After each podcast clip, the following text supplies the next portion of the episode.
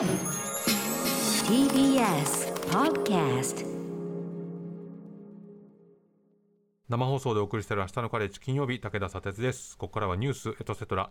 TBS ラジオの澤田大記者と1週間のニュースについて話していきます。澤田さんよろしくお願いします。こんばんはよろしくお願いします。澤田さんがもうツイッターの認証マークがついた日からもう本当にツイッター界隈が笑えない感じになってきましたよね。ちょっと本当に事業がどうなるのかっていうぐらいのね。どんどん人が辞めてってるねちょっとなんか記事が、いろんな全体像がちょっと見えないのでそして別な SNS にどう乗り換えようみたいな話がねね。今日盛り上がってましたけど。と心配でございますが。さあ今週もたくさんのいろんなニュースがありましたけれどもどこから参りましょうかね。まあ、ちょっとミサイルと外遊の話を短くはい。触れましょうか、はい。まあもう本当にずっともう週に1回ペースぐらいで北朝鮮からミサイルがどんどん出てますけども、まあ、今日も北海道沖にまあ落下ということで、まあ、防衛省とかはあの ICBM・ 大陸間弾道ミサイルだというふうにまあ断定してましはい。たということで、まあ、岸田総理いなかったということもあって、えー一応 NSC 国家安全保障会議があの松野官房長官らが集まってやってっていうことで、えー特にあの EEZ、はい排他的経済水域内に落下したということもあって、えーその後岸田総理、海外で、えーとタイですよね、で、えー取材に応じて、まあ、断じて容認することできないというふうに言ってましたということですね。でその岸田総理は、まあ、先週からずっと外遊はいをしてまして、うん。で東南アジアを回ってるんですけど、えあのタイで、はい。あの昨日ですかね、うん。えー中国の習近平国家主席と首脳会談、45分間やったと。なんかあの握手した時のね少しこう談笑シーンがはい。流れてましたけど、まあ安倍さんの時はもう握手しただけだったけど、はい。少しこ表情変えなかったですもんね、あのねで今回はまあ二言三言みたいなところでね、会話をしたというまあそれがどこまでどういう意味を持つのかっていうのはありますけれどもね、あのまあ、2人い、あの岸田総理はあの中国に対してはあの尖閣諸島周辺での、まあ、中国の活動とかですね、弾道ミサイルの発射とかうん。について、えー深刻な懸念っていうのをしあのひ表明したんですけども、まあ、両者としては安全保障分野で意思の疎通をちゃんと強化していきましょうとうん。いうことで一致をして、まあ、3年ぶりの、まあ、首脳会談になるとい。うことで、一応、まあ、まあ成功って言っていいのかどうか、まあ、コンタクトをもう一回ちゃんと取れるようにコミュしニケーションをましょうと取るっていうのは大事なこととですかららね。。うんまあ、外遊のあの岸田さんの顔を見てると、本当に穏やかというかですね、あの明るいんですよね、すすごく。うんうん先週ねあの澤田さんに質問されてた時のね、はい話さんとかの対応の時とちょっと表情違いますもんね。うんで、やっぱ外務大臣も長かったっていうのもあって、うんやっぱ海外やっぱり堂々としてるというかね。そう。うん、でもまた帰ってきたら寺田総務大臣どうなんだみたいなことで、まあ、その話もましたましょう。詰められるはいことになりますけどね、もう帰ってきたらじゃあどういうことが待ってるかっていう話をこれからしていきたいんですけど、澤田が待ってるという。まあ僕も待ってますね。みんな待ってる割と待ってますね。はい。はい。あの今日ある動きがあって、それははい。あの旧統一教会関連で、あの被害者の救済法案っていうのをまあ政府が出しますよっていうのを先週、え。あの岸田さんは方針を出したわけですけども、まあ、それが国会に示されたんですよね。はい。で一つはあの、まあ、いくつかその法律を変える変えるのと新しく作るっていうことなんですけど、うん。今あるその消費者契約法っていうのを変えますよとはい。いう、えー案を今日閣議決定をしました。うん。で現在の消費者契約法だと、霊感商法について取り消し権、うん。いなかったことにしますっていうのを行使できる期間っていうのは、被害を受けたって気づいてから1年、うんで契約を結んでから5年うん。っていう案になってるんですけど、それをまあ伸ばしましょうはい。ということで、3年と10年に伸ばしますと。うん。で取りこれはまあうん、単純にそれぞれ伸びたということですからね。ね。で、うん。でその対象が、あのー消費者法、えーまあえー契約法なので消費者本人、うん。まあ、これ消費者、まあ、これ被害者とも置き換えてもいいのかもしれないですけども、え将来について不安を煽って結んだ契約っていうものに限られてたんですね。一応、霊感商法も対応しようにはしてたんだけれどもっていう、ん。で改正案では本人または親族の生命や身体、財産などに関し、現在や将来の不安を煽ったり、えー不安を抱いていることに乗じたりする契約が対象と、うん。ちょっと広がると、家族とかも含まれると。うん。これだけ聞いてると、まあ、期間も伸びるし、範囲も、まあ、広がったということで、まあ、あの非常に前進したのかはない。というふうに思うんですが、それだけでもないと。でもないっていうことなんですね。うん。で、これ、もう一つ動きがあったのは、まあ、この新法とはいいう方なんですけども、まあ、この間、ずっとその与党、自公と、えー立憲維新がまあ4党協議っていう枠組みでうん。議論をしてきたんだけれども、えー取り消し権の扱い、それから、うん。えーマインドコントロールを文言として入れるか入れないかっていうところでずっと押し引きをしていて、どちらかというと暗礁に乗り上げているような形、うん。で自公側から54の質問案みたいなのが出てきたりとかしてですね、ええ。結構そのそれでバチバチになっているという状態だったんですけども今日その政府案政府が出しますという形になったので、これまでは議員立法でやろうとしてたんだけども、それ政府案っていうのが出てくるんでっていうことでその概要まだ法案になってない、こういう考え方でいきますよという概要が、えー与野党6党の幹事長に示されましたと。うん。でこの政府案何が書かれてたかっていうと、まあ、野党側はその寄付に上限を設けてくださいよと、はい。例えば収入の4分の1とかうん。っていうまでを上限にしましょうとうん。いうことを言ってたっていうことも受けて、えーただ4分の1っていう数字とかは入れなくて、うん。代わりに借金をしたり家を処分したりしてまで寄付の要求を禁止するということが盛り込まれる。なるほど。ということですね。んだから上限ではなくて、うんそのもう借金お金の動きとか、その自分の家の財産みたいなのを処分したっていうことを対象にすると。しましょうと。うんで野党が求めていたその家族による取り消し権というのは一部認めると。一部認める。認めるということで,、うんで自民党の茂木幹事長は間違いなく、えー取り消しの対象となる寄付の範囲が広がっているとうんで実効的に被害者の救済再発防止につながるものだと、まあ、ある種胸を張って強調したと。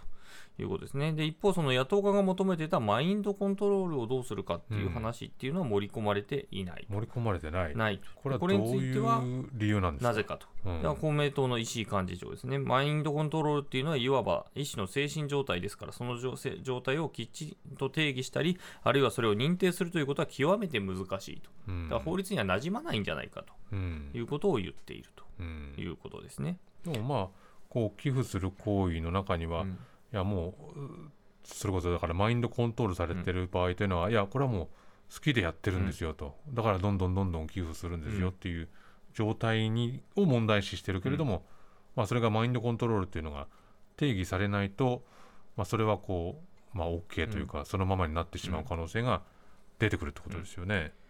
で野党側はどんなことを言ってるかっていうと、立憲民主党の岡田幹事長、進んで寄付するというようなことがカバーされてないとすると、ほとんど意味がないと、ああこの法案については。今言ったようなところですよね。で中身のない十分でないものを成立させても、それは意味がないと。うんまあそうですね、救済されなきゃ意味がない。そうですよね。で、ちょうど同じ時間、その幹事長会談をやってる同じ時間に、野党ヒアリングというのが開かれていて、はい。2世信者の方と、その被害対策の弁護をしている、まあ、全国霊感商法対策弁護士連絡会というところの安倍弁護士とはい。いう人がちょうど参加してました。うん。で、その概要、政府から示されたのが早々に渡されて、はい。どうですかとうん。見てもらったら、あこれは統一教会には適用できないことがはっきりしていると。えいうことを言っているということなんですね。うん。これだから脅迫したりとか、はいはいはい。あとは霊感などをもとに、えーを、まあ、理由としてとかっていうことで書かれてるんだけど、うん。今の統一教会のあの勧誘の仕方で言うと、その霊感だけじゃないはいはいはい。わけですね。うん。ででしかもそれをき要するに今まで昔だったら印鑑買わせたりだとかっていうところがあったというふうに言われてますけども、そうじゃなくて今物を買うじゃなくてもうただ寄付をするっていう形に変わってるってなると、うん。そこがえー果たして実効性として意味があるのかうん。という話が上がったりとかしていたと。でもまあ当然この動き自体が旧統一教会にどう対応するかっていうところからまあ始まったはい。ものではあるわけなんで、はい。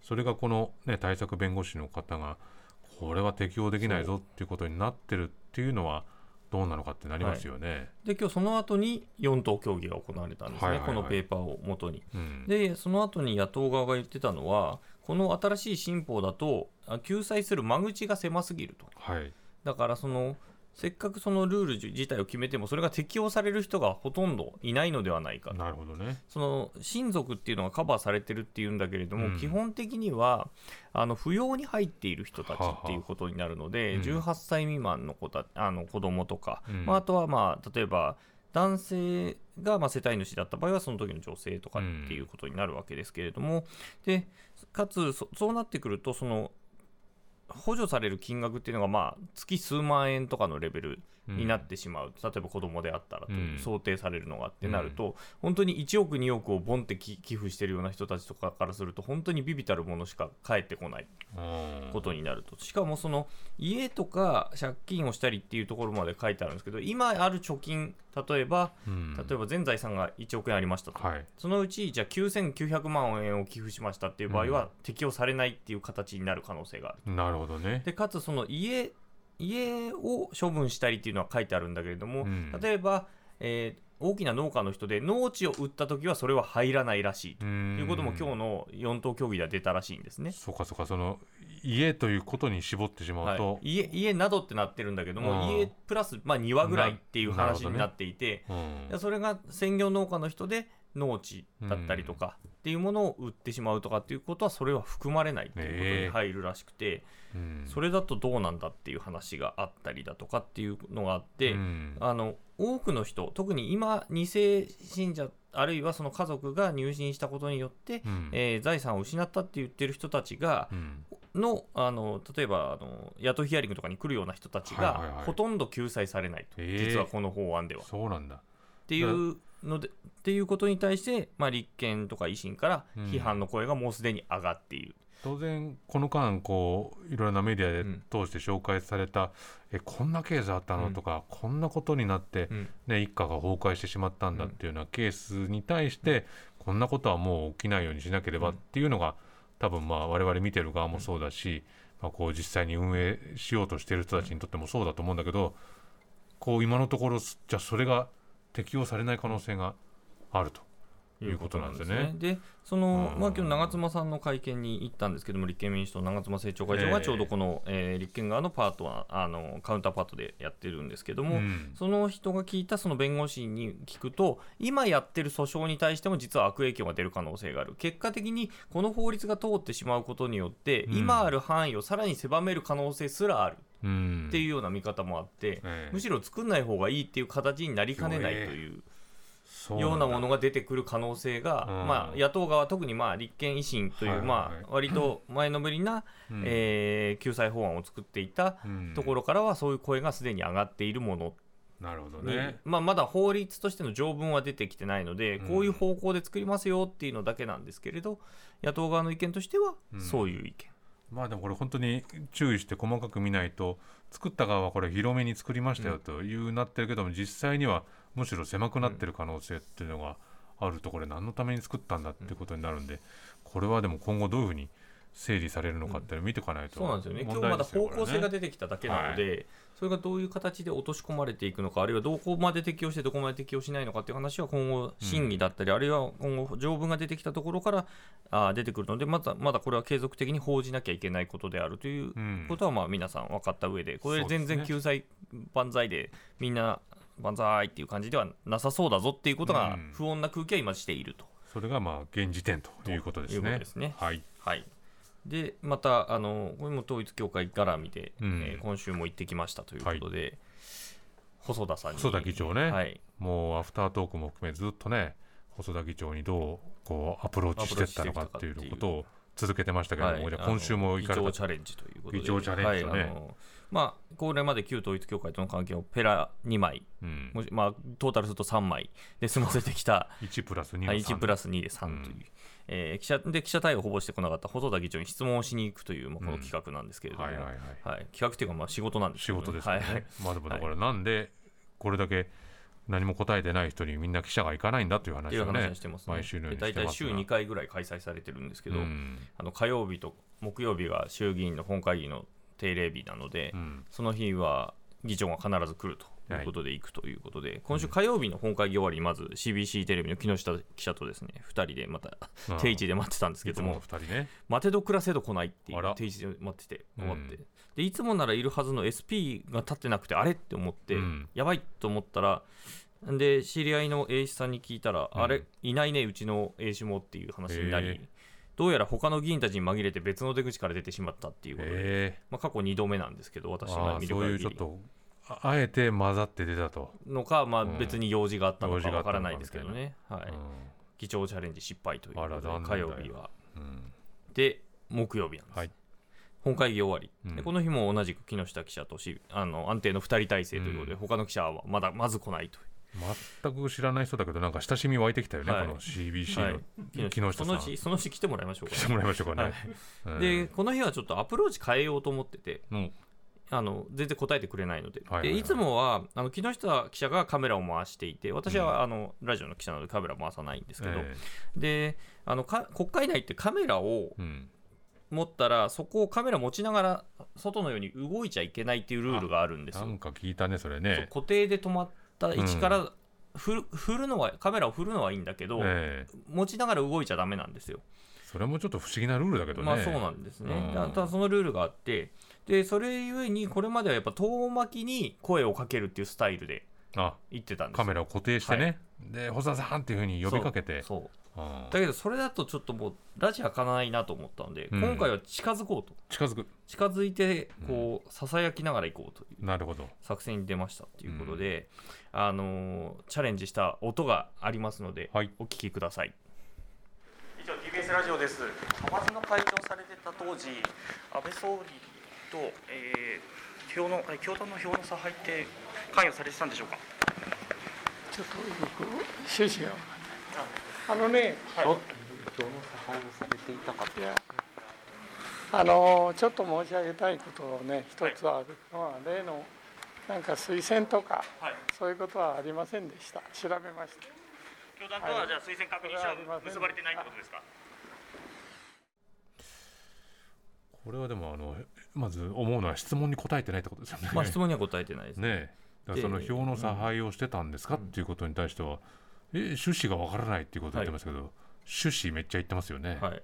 まあちょっといいつも立ち止まらないので、うん、立ち止まった瞬間ちょっとこっちもお止まったって思ってちょっとしどろもどろになって早口になるっていうので あんまりちょっとよくなよくない質問の例をちょっと示してしまったんですけどうん。そしたらですね趣旨がわからないって言った後になんと横にいた秘書官がですねアシストしてもう一回さら問いしてくれるっていうお珍しい、珍しいパターーンがン、うん、ちょっと前は私この秘書官に手をさ差し 手で制されたこともあるんですけどあ今回なんとアシストして聞くという俺はでもナイス秘書官っていう。ナイス秘書官がここではい。来たと、ところがご本人はちょっと申し上げたいことがあると言ってうん。違う答えをするっていう。すごいですよね。だかはい。ら本当に質問に答えられ趣旨がわからないって遮っていきなり申し上げたいことがあると、推薦とかそういうことはありませんでしたっていう、うん。これ多分推薦とかって何のことかなっていうと多ええ分今までのペラニのところでは選挙の支援をしたいと申し出はあったんだけど、うん。まあ、具体的にはその事務所で応援してもらったりっていうことはしてませんよっていうペラの中に書かれてるんですよね。はいはいはい。でここで推薦とかいう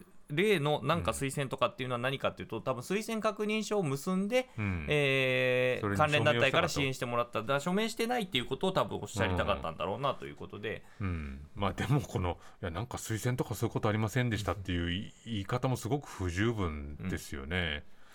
これはでもこれでなかなか答えたというまあ澤田さんのこの毎週にわたるねチャレンジこの CBC の木下さんとのチャレンジは本当に素晴らしいなと思いますけど、はいまあようやく口は開いたけどこれはまだまだもちろん語ってないっていう状態ですよね。まあでも初めて否定しまし否定したって言っていいのかな？まあそうか、うんありませんでしたというふうに言ったわけだからね。で今までみんなたも止まんないと思ってたから、とうんたまたまこの辺り周辺記者が結構たむろしていて、はいはいはい。で止まって喋ってるのを見て、うん慌ててうん IC レコーダーを出しながら近寄ってくるっていう。えーちょっとなんか横取り感というかね。ただもう、うん。今聞いていただいたように本当に一言しか喋ってないので、はいはいはい。あの喋り終わった時にはもうあ。歩き出すっていう。その IC レコーダー持って追いかけた人たちはもう終わっちゃってたと。はい、うん。でまあ推薦確認書のことですかと確認しても、まあ、答えず、うん。でエレベーター降りた後にもう一回木下記者と私で、えーあの差配はしてたのかと票の差配してたのかってもう一回聞いたんだけれども、うん。それを答えず出ていったと、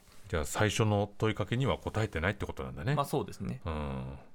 まあでもこれは少しう動いたってことなんでしょうかね。まあ多分月曜は月曜本会議またあるんですけど、うん。はい。カメラ多分結構来ると思うえーまあでもそれは本当ねこう限られた人数で多分そのチャレンジを続けてくれたからこそ出てきたところまだから、あそうですね。この3か月ほぼいなかったですからね。ねえでもはい。これはでも大事なことで、まあ、この来週以降きちっとね問われた時に答えるのかどうかってことは見なきゃいけないですよね。結構囲めるようになると思うんで今度は人数でね、はい、で、えー来週からオールスターが始まりますということで、うん、それ澤田陽子ね、はい。ね。予算委員会が始まります。はい。うん。来週、えっと木金だと思います、予算委員会始まるのは。で、本会議が月火とあって、まあ、水曜、祝日を挟んでってことなので、うん。今、まあ、問題になっているのは寺田総務大臣ということで、まあ、政治と金で、ように出てくるね。はい。まあ、ずっとその選挙の絡みとか、うん。まあいろいろなんですけど、政治資金収支報告書のまあ記載うん。のミスなのか、えー漏れなのか、まあうん。いろいろあると思うんですけど、まあ、あの90代男性が講演会の代表だったことを知らなかったとかですね、うん。死んだ人が反抗してたとかですね、ね 結構いろいろありましたけれども、今週、週刊文春でもまあ出て、うん。あのー去年の衆院選の際の選挙費用の一部が第三者である、これまで関係ないって言ってた講演会の口座から資金がどうも出てたっていうことが判明して、これ、公選法違反じゃないのっていう、うん。でこれについては疑惑でもなんでもないと、今日の会見で言ってますね。疑惑でも何でもなんでもないと、うん。私の自己資金を選挙資金として支出していると、それを後援会が取り付いたんだと。うん。いうことで、これはあの選挙費用として計上してますよと、取り次ぎという行為は全く正当な行為ですと。うん。いうことを言っていると。うん。で、ポスター貼りをした市議とかに報酬を支払ったっていうことが、うん。まあ、公選法違反じゃないかっていうふうに言われてて、うん。でこれも、あの1枚あたり300円払ってて、そ当日は選挙活動をしてないと、これ、選挙活動する人と、えーその単純な事務をする人は分けなきゃいけないというルールになってて、うん。でそこは違反してませんよとうん。いうことを言ってて、最後に言ったのはすごかったのは、私が接する国民というのはほとんど地元の方々ですね、うん。説明して感心しましたという声しか私は聞いておりませんもう自分に対する厳しい声はないんだ。ないんだと。うん感心したというしか声声は届いてない。ただ今日の夜になって各紙が辞任論が出てると、与党の中かららという報道が始まっていて、来週に向けてどんな動きがあるのか。まあこの記者さんが帰ってきてどうなるかっていうことですよね。はい澤田さんありがとうございました。えーこの後放送終了後には YouTube でアフタートークの配信もあります。そこでも澤田さんと話しますので、ラジオでお聞きの方もぜひ終了後 YouTube ご覧になってください。以上ニュースエトセトラでした。